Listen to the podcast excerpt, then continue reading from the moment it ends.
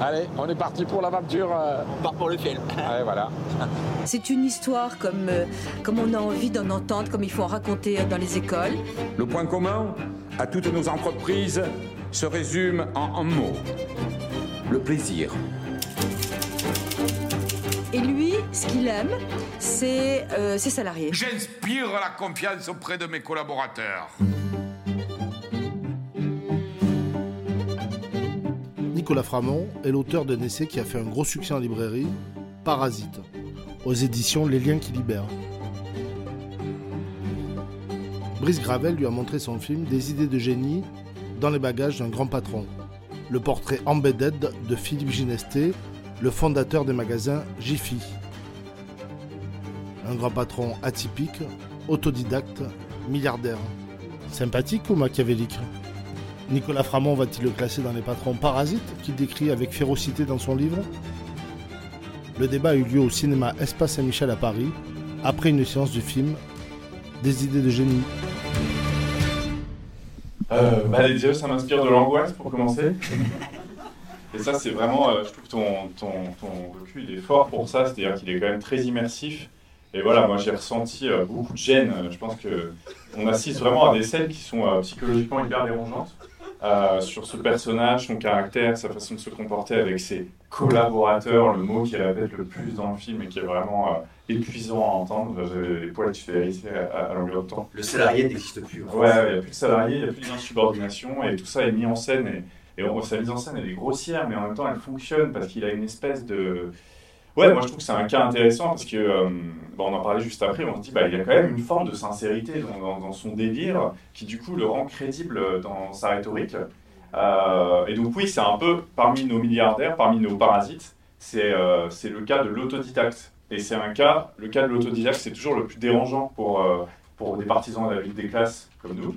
Parce que euh, bah, l'autodidacte, il vient un peu défier notre grille de lecture classique, qui est de dire que globalement, et euh, ça reste extrêmement majoritairement, euh, les grandes fortunes françaises sont héritières de grandes fortunes qui datent le plus souvent au moins du 19e siècle, et particulièrement dans la grande distribution, c'est des vieilles familles. Euh, voilà. Donc, quand on a affaire à un autodidacte qui met en scène le fait qu'il s'est fait tout seul, bah, en fait, on est, on est toujours hyper dérangé parce que du coup, on ne sait pas quoi en dire. Et, moi, j'ai tendance à penser, tu vois, là, en regardant, je me suis dit, il faut vraiment, pour éviter ce piège, il faut vraiment se dire ce qui compte, c'est pas de là d'où tu viens, mais c'est ce que tu fais. Euh, c'est un très bon communicant, mais finalement, euh, Jiffy, c'est pas une entreprise différente de la plupart des entreprises françaises, quoi. Ça fait partie de ces multiples groupes qui ont défiguré euh, nos villes, euh, qui les ont vidées, généralement, qui ont vidé nos centres-villes, qui ont tué toute une partie des activités. C'est vrai que je parle de la grande distribution dans, dans Parasite, mais la grande distribution, c'est vraiment un secteur qui détruit des emplois depuis plus de 30 ans et qu'on ne crée pas. C'est pas les créateurs d'emplois, les gens, les patrons de la grande distribution. Bernard il croit qu'il dans le monde et tout. Hein. Ça, faut vraiment sortir de l'idée que c'est des méchants comme dans les films. C'est des gens qui sont de bonne foi, qui croient en, leur système. Et donc la question de la bonne de la mauvaise foi, on va complètement l'évacuer. Tout comme la question de la moralité, est-ce qu'on a affaire à des gentils ou des méchants La question n'est pas là. Genre, est-ce qu'on a affaire qu'il y a des gens qui produisent des effets néfastes sur la majorité de la population et de la planète ou pas? Pour moi, là, on a clairement le cas de oui. Et après, le fait qu'il soit sympa, qu'il ait un chien adorable, qu'il ait des goûts qui soient plus proches des nôtres, ou en tout cas moins proches de ceux de la bourgeoisie, qui rendent sympathique, euh, pour moi, c'est complètement secondaire. Et en fait, on doit, et moi je crois, et je trouve que c'est un défi sur un film comme ça, et c'est bien que tu nous confrontes à ça, parce que moi je pense que la clé pour réussir une lutte des classes, c'est d'arriver à se séparer de l'empathie qu'on a à l'égard de ces gens-là. Euh, parce qu'eux n'en ont aucune envers nous, aucune, vraiment. Et donc il faut vraiment comprendre ça, et, et nous, il faut qu'on arrête d'en avoir autant pour eux, parce qu'on en a énormément. Pourquoi? Parce que la fiction, les informations nous montrent beaucoup plus eux que nos semblables, criminalisent nos semblables et les valorisent eux. Et du coup, en fait, on a spontanément un amour plus grand pour eux. Et quand en plus ils ont un parcours dit atypique comme lui, bah, c'est sûr, on est tous. euh, Et en plus, il hurle sur personne. Enfin, moi, je me suis dit, à un moment, il hurler sur quelqu'un, ça va faire du bien, parce que du coup, je vais pouvoir me, je vais pouvoir me séparer de cette sympathie que j'ai pour lui. Mais alors, du coup, on doit, on va faire cet effort-là, et sinon, on n'y arrivera. Enfin, moi, je crois. J'avais une question, oui, donc par rapport à J'aime ma boîte, parce que moi je m'y étais intéressé il y a deux ans, et à l'époque j'avais découvert euh, par ce biais-là quelqu'un qui s'appelle Philippe Ginestet, Oui. C'était le patron de Jiffy. Et là, je m'étais dit, c'est ça le patronat du 21e siècle. Et j'avais regardé un peu des vidéos ensuite, et c'est quelqu'un que. là, Ses salariés, entre lui et ses salariés, c'est plus que de l'amour, là. c'est- Ah, c'est incroyable. C'est une histoire comme, euh, comme on a envie d'en entendre, comme il faut en raconter euh, dans les écoles. Il balayait les marchés. Euh, il a bac moins 4 ou moins 6. Euh, et vous savez quoi? Il s'est dit, entreprendre, c'est un risque. Il faut que je gagne un peu d'argent. Il avait besoin d'entreprendre. Et cette histoire est merveilleuse. Et il dit, où est-ce qu'on doit gagner de l'argent? Ben, C'est un endroit où on prend des risques. Il réfléchit. Il se propose, il y avait une petite annonce, pour monter, installer des fils, vous savez, tout en haut des poteaux. Je sais pas ce que c'était, EDF ou je ne sais quoi. Et où on prenait des gens qui n'avaient pas le vertige pour monter en haut. Il n'avait jamais monté une échelle. Euh, il y va et euh, le type lui dit bah voilà je vous engage si vous arrivez en haut. Euh, il monte à la sixième marche. Il dit c'est une horreur et il regarde en haut. Et là il serre les dents. Il se dit si je n'ai pas peur à la cinquième marche pourquoi aurais-je peur en haut? Il serre les dents, il monte, il a le boulot. Il a de l'argent, il a les premiers sous pour après commencer la boîte. Moi, je suis, mais on devrait en raconter toute la journée des histoires de types comme ça. Quand elle raconte son histoire, c'est- marrant que tu fait raconter son histoire par elle, parce que elle, c'est vraiment la caricature de la bourgeoise. Enfin, c'est une aristocrate, elle a, son, ses cheveux là, de bourgeoise et tout. Elle, est, complètement. Voilà, c'est un stéréotype vivant, cette. Et, euh, et elle raconte avec une forme de condescendance bienveillante typique de la bourgeoisie. Euh, ça l'amuse. Elle raconte une histoire qui est probablement montée de toutes pièces comme le reste. Quoi. Histoire de poteau électrique. Enfin, si on devenait riche en bossant pour EDF, euh, ça se saurait. Quoi. C'est n'importe quoi. Elle a pris euh, un bout de la légende. euh, Ouais, ouais, oui. mais en fait, tous ces mecs se font des légendes à chaque fois. C'est-à-dire que moi, pour bosser à chaque fois sur les autobiographies, du coup, j'ai pas du tout travaillé sur lui. Mais en fait, à chaque fois, c'est complètement inventé. T'as ça aussi avec la famille Leclerc, quoi. La famille Leclerc, c'est des petits épiciers bretons euh, qui se sont faits tout seuls. Il y a Gérard Mullier, le, le patriarche du groupe Auchan, c'est pareil. C'est genre, oh, j'ai monté un magasin comme ça, voilà, ça m'a pris. Euh, voilà, j'ai pris des risques. Bon, en fait, il a eu un chèque de son papa qui était euh, lui-même euh, qui, lui-même héritier des, industries textiles Fildar dans le nord de la France. Alors voilà, c'est quand même des gens qui avaient de l'argent à la base, il n'y a pas de secret dans le capitalisme, il faut du capital, voilà. Donc, ils ont beau raconter des histoires de poteaux électriques, de vertiges, d'échelles et tout, c'est toujours, en plus, l'histoire est toujours la même, quoi. C'est comme sur les, grands récits monothéistes, hein, il y a toujours les mêmes trames, il y a toujours un bébé abandonné dans le lit, bah, c'est pareil. Il y a toujours un type qui, à un moment donné, a vu une échelle et monté, s'est dit, ben voilà, si j'ai monté l'échelle, je peux... C'est ce genre d'anecdote, c'est vu revu, quoi. Oui, oui. En, en ce qui est étonnant, je pense, en plus, c'est tout le discours de dire, même Macron, c'était en 2015, qui disait euh, il faut que les jeunes rêvent de devenir milliardaires. Ouais. Et ce qui est un peu sadique, parce qu'en fait, statistiquement, c'est euh, il y a 50 milliardaires, en fait, donc déjà, les places sont. sont- il, y a, il y a très peu de places. Et surtout, sur les 50, il y a 80%, c'est des héritiers. Donc en fait, ça veut dire qu'il y a, il y a peut-être 5 places à prendre. Oui, oui, Et surtout, en fait, une fois qu'ils sont milliardaires, ils laissent pas leur place tous les ans. Donc, euh, c'est ça.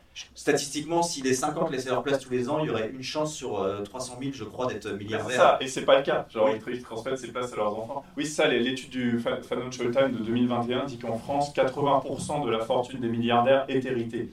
Donc, il reste que 20% qui n'est pas hérité, donc euh, qui est lié à l'exploitation du travail des autres. Bon, voilà, rien de. Mais oui, c'est complètement délirant, comme le récit de Macron est délirant. Mais J'aime bien parce que Macron, il apparaît régulièrement, parfois, il pop dans le. Dans le... Moi, j'étais là, ah, ah, il est- Bah, le tournage commence, il vient d'être élu. Et, euh, ouais, ouais. Et ça raconte aussi, euh, quelque part, aussi euh, le macronisme. Ce que nous avons à conduire ensemble, c'est une révolution en profondeur. I want France to be a startup nation. La France est un pays d'entrepreneurs, c'est un pays de start-up. Mais je veux que ça devienne aussi un pays de licorne. Merci mes amis.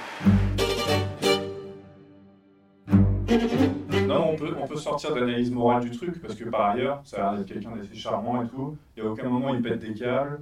Euh, J'ai vu bien pire comme patron toxique, euh, atroce. Euh, un mec comme Patrick Pouyanné, c'est notre député public, c'est quelqu'un qui hurle sur ses, euh, sur ses cadres, qui leur balance les dossiers papier à la figure et tout. C'est le monde qui le dit, donc c'est vrai. hein. Et, et là, c'est pas le cas. Donc je suis d'accord avec toi, on peut tout à fait imaginer qu'il est sympathique. Mais moi, pour sortir des grilles de lecture morale, pour moi, c'est un patron comme les autres dans la mesure où il exploite des gens. Euh, son activité est profondément nocive sur le plan écologique et social. Enfin, Jiffy, il n'y a rien de plus catastrophique en termes de. Voilà, nous, nous vendre des objets inutiles, produits dans les pires conditions, euh, qui traversent le globe. Enfin, c'est vraiment des boîtes qui ne devraient pas exister. Donc oui, pour sortir, bah, moi je trouve que c'est, ça parle du macronisme parce que derrière on voit Macron, etc. Et parce que ce genre de boîte a bénéficié à fond de toute la législation macroniste euh, qui notamment a organisé le retrait des salariés, euh, la facilité de licenciement, euh, des plans de reprise comme ça, etc. Après, en tant qu'humain, bah, bah ouais, mais c'est Après, un système, c'est pas un humain. Oui, mais tu montres quand même l'humain. tu Oui, ah bah oui, oui. avec sa femme qui a l'air hyper sympa, avec le petit chien, trop mignon. Mais là où moi je trouve ça macroniste, ou en général dans, dans cette période du capitalisme qu'on vit, c'est qu'en fait, euh, il y a toujours un discours qui consiste à faire passer l'entreprise pour autre chose qu'elle l'est. C'est-à-dire qu'une entreprise capitaliste, actuellement, c'est- ça sert à faire du profit, c'est tout. Enfin, sa seule valeur, ils n'arrêtent pas de parler de valeur à longueur de temps, mais la valeur d'une entreprise sous capitaliste, c'est faire du profit pour les actionnaires. Et tout est mis, euh, tout est mis en, en- ordre pour ça, et c'est le cas aussi de Jiffy. Et en fait, moi, ce que je trouve vraiment euh, pas très hypocrite, puis même moralement discutable, c'est cette façon de toujours faire passer ça pour autre chose, quoi. Euh, à, à pas arrêter de dire euh, le patron, bah, on voit quand il est reçu par le cercle des entrepreneurs, je sais pas quoi, ils disent euh, un parcours humaniste, enfin ils sortent ce mot. À la réussite, oui. ah oui. Ouais. Oui. Il n'y a aucun moment, c'est très rare dans, dans ces magazines qui disent euh, magnifique patron qui a un fonceur qui dégage plein de thunes et c'est son but dans la vie. Alors, Si ce n'est le classement annuel de Forbes, Oui, voilà. qui est quand même. euh, À la fin, c'est quand même des gens qui se classent entre eux sur leur fortune. Personne fait ça dans la vie courante. hein. Personne, entre amis, ne, ne se classe son salaire. euh, Peut-être qu'on le fait implicitement, mais on ne se fait pas un magazine pour ça. Non. Les riches, eux, font ça. Donc en fait, on voit bien que la thune, c'est cardinal. Et d'ailleurs, quand ils parlent, de, euh, au-delà de ses valeurs humaines, quand ils te racontent ce truc au casino, là, euh, il, a- il parle de thune avec des étoiles dans les yeux. C'est, il est quand même très obsédé par l'argent aussi, quoi. Enfin, Bah, c'est le, je pense que c'est le moteur. euh, bah, c'est un capitaliste qui est, qui est parti de rien, ça c'est vrai. Je pense que il parle. en fait, lui, il n'y a pas une action qui soit pas pour euh, pour gagner de l'argent. Et d'ailleurs, quand on lui a montré le film, donc lui, il trouvait que c'était pas exactement ce à quoi il s'attendait. Mais surtout, il disait, moi, je vous ai dit oui, euh, je vous ai ouvert mes portes parce que j'avais envie que vous réussissiez dans le business. Et, et- mais il était vraiment très sincère dans le sens, euh, je vous- allez faire un film, ça va marcher et vous allez gagner de l'argent. euh, et je lui disais, bah non, enfin, en tout cas, moi, j'ai pas du tout fait pour l'argent, parce qu'il n'y a pas pire business que le long métrage documentaire qu'on commence en 2017. C'est vraiment un très mauvais investissement. Et en même temps, il n'arrivait pas, il entendait, il, il- vraiment, il entendait pas ça. Et il, ri- il rigolait en disant, euh, en gros, fous-toi de ma gueule, quoi. Parce que, parce que bah, évidemment, si tu l'as fait, c'est pour gagner de l'argent. Ouais. Parce que tu peux pas faire. L'action est faite forcément pour euh, Ah oui, faire sûr. du profit. Et ça fait 30 ans que son logiciel est comme ça, bah, bien sûr. ce qui s'explique. Imaginons une fraction de seconde qu'un des deux entrepôts, un des deux, le nord ou ici, se mette en grève. Comment on fait là? Dans la bonne période, tiens, comme par hasard. Comment on fait là? Ben, On est tous mal. hein. Il faut être très très vigilant, il faut réfléchir à ça. Il faut mettre les gens dans, un, dans des conditions de travail extrêmement favorables. Il faut qu'ils aient des vestiaires agréables, il faut une table de ping-pong pour qu'ils puissent se délasser, leur faire un endroit où ils peuvent... euh, voilà, c'est c'est pas grand-chose. Puis ils se sentent bien, ils se disent tiens, plutôt que d'aller travailler là, là ou là, qu'est-ce que je suis bien chez eux? Bon, euh, alors, ils viennent pas en vous embrassant, c'est parce qu'on leur demande non plus. Mais tu vois, il y a une scène que je trouve hyper forte, là, c'est euh, ce moment où il est euh, dans le sud de la France, je crois, et que tu as, ce, cadre qui lui dit euh, Imagine si l'entrepôt euh, Intel se met en grève, on est vraiment dans la merde. Je pense que c'est important de, d'avoir, euh, de, voir ça, parce que ça veut dire qu'aussi, ils ont quand même toujours cette peur de la grève. Et parfois, ils ont même plus peur de la grève que nous, on croit que la grève peut, peut faire. Il y a plein de gens, même de gauche, qui disent les grèves, ça marche plus. Bah, je trouve que ce genre de moment, ça montre qu'ils en ont peur.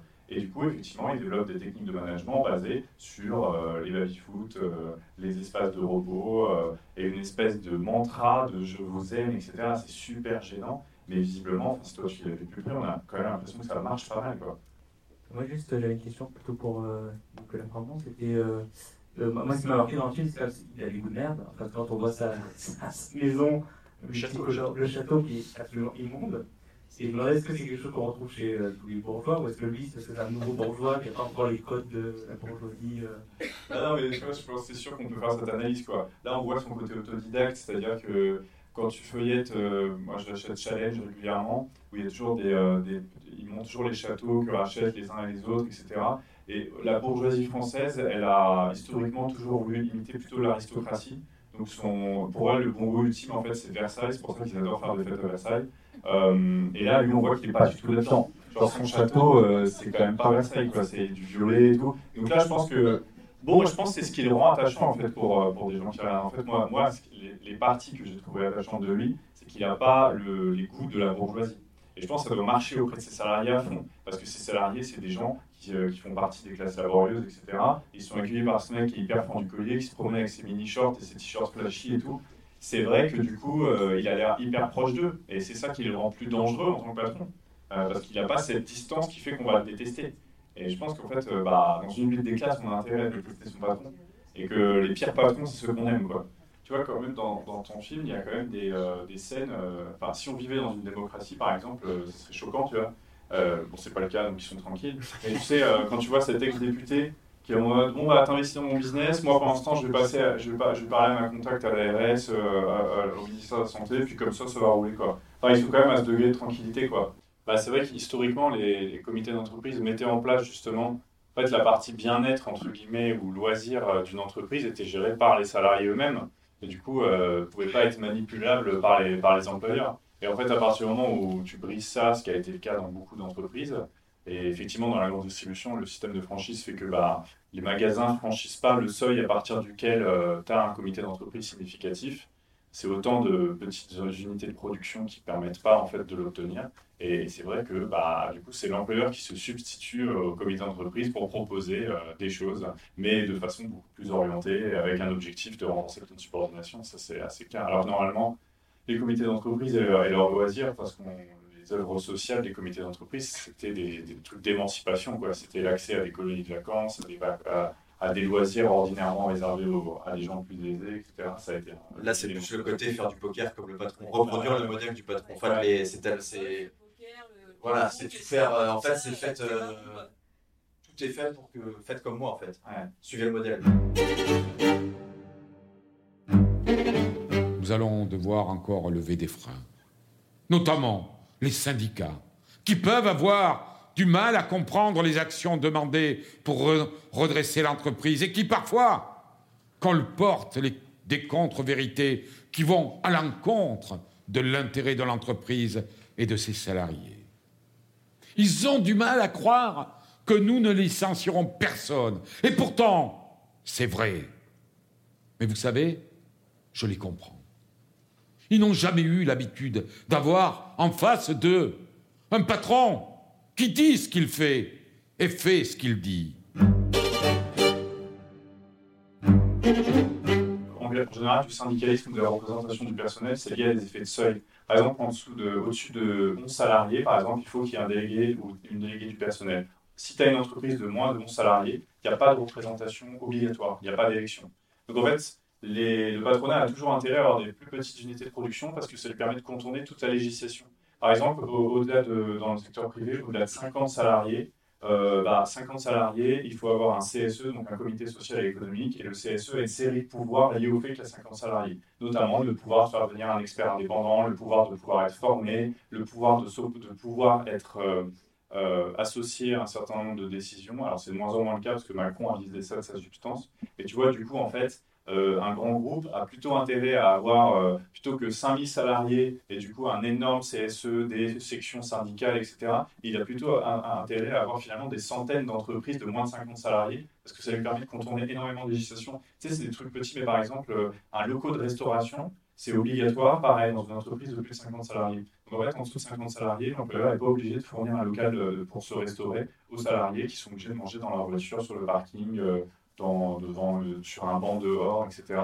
Et ça, les, macronistes euh, ont beaucoup joué là-dessus, c'est-à-dire que plus ça va, plus ils élèvent les seuils, c'est-à-dire c'est de plus en plus compliqué maintenant d'avoir des droits, il faut, il faut être de plus en plus nombreux. ça, évidemment, quand tu es salarié, tu peux pas jouer là-dessus, c'est pas toi qui décides combien tu veux être.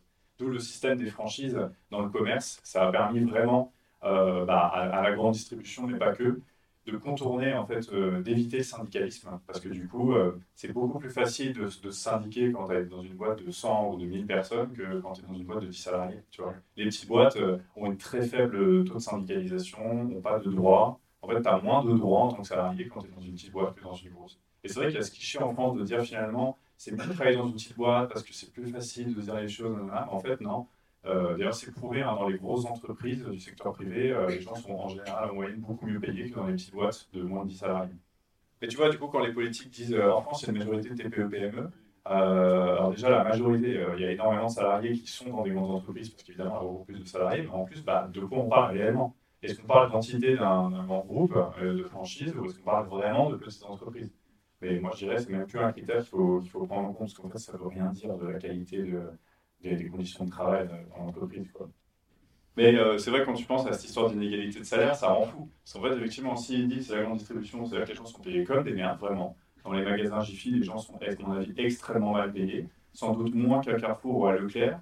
Donc ça veut dire qu'il adore, il n'arrête pas de dire j'aime mes salariés et tout, mais ça veut dire que concrètement, en période d'inflation, en période de Covid, il les maintient à, à quoi? À 1300 nets, Oui, je pense euh, que c'est 1200 nets pour certains, sachant que c'est des, structures où il y a énormément de temps partiel subi, donc ça veut dire plutôt de 800 euros par-ci par-là. Et le mec, il a 3 milliards euh, de fortune. Enfin, quel type de- d'amour euh, permet ça? Genre, euh, Et surtout, dans trois quarts des cas, c'est même pas de sa faute, puisque c'est des petits patrons qui payent la franchise. Donc, c'est Ouais, mais c'est un système. c'est un système très. Le système de la franchise, euh, il est. Je parle même pas des ouvriers qui en Chine produisent euh, ces, ces trucs-là. Évidemment, c'est les, a- c'est les absents du séminaire de motivation. Ah oui, oui, eux, ils sont pas là. Mais c'est eux qui font la fortune de Jiffy, quoi. Euh, c'est aussi euh, les marins euh, des porte-conteneurs qui les emmènent, qui appartiennent à des grandes sociétés, etc. En fait, c'est des, dizaines de milliers de personnes qui subissent des conditions de travail effroyables pour qu'à la fin, euh, Philippe Genesté puisse être dans son bureau et organiser son séminaire de motivation. C'est ça qu'il ne faut pas oublier tout ça, parce que si on oublie tout ça, Ah non, mais je sais, mais parce que en fait, c'est exactement ce que ça produit. Enfin, c'est-à-dire que tu vois la personne, tu, tu vois être gentil et tout, et tu oublies qu'en fait, derrière, il y a une, un chaînon de souffrance euh, et, enfin, humaine et, euh, et planétaire. Parce qu'en fait, c'est des groupes comme Jiffy qui nous, qui nous emmènent dans le mur. Quoi. Alors qu'en plus, ils ont tous eu la même idée de génie en même temps. Enfin, moi, je trouve ça bidon dans leur narration. C'est qu'en fait, euh, le tournant du moment où ils sont allés produire des trucs en Chine, toutes ces boîtes ont fait ça en même temps. Et ils arrivent tous individuellement à présenter ça comme leur petite idée qu'ils se sont eu un matin. En regardant, je sais pas, un reportage sur Arte sur la Chine. Quoi. Enfin,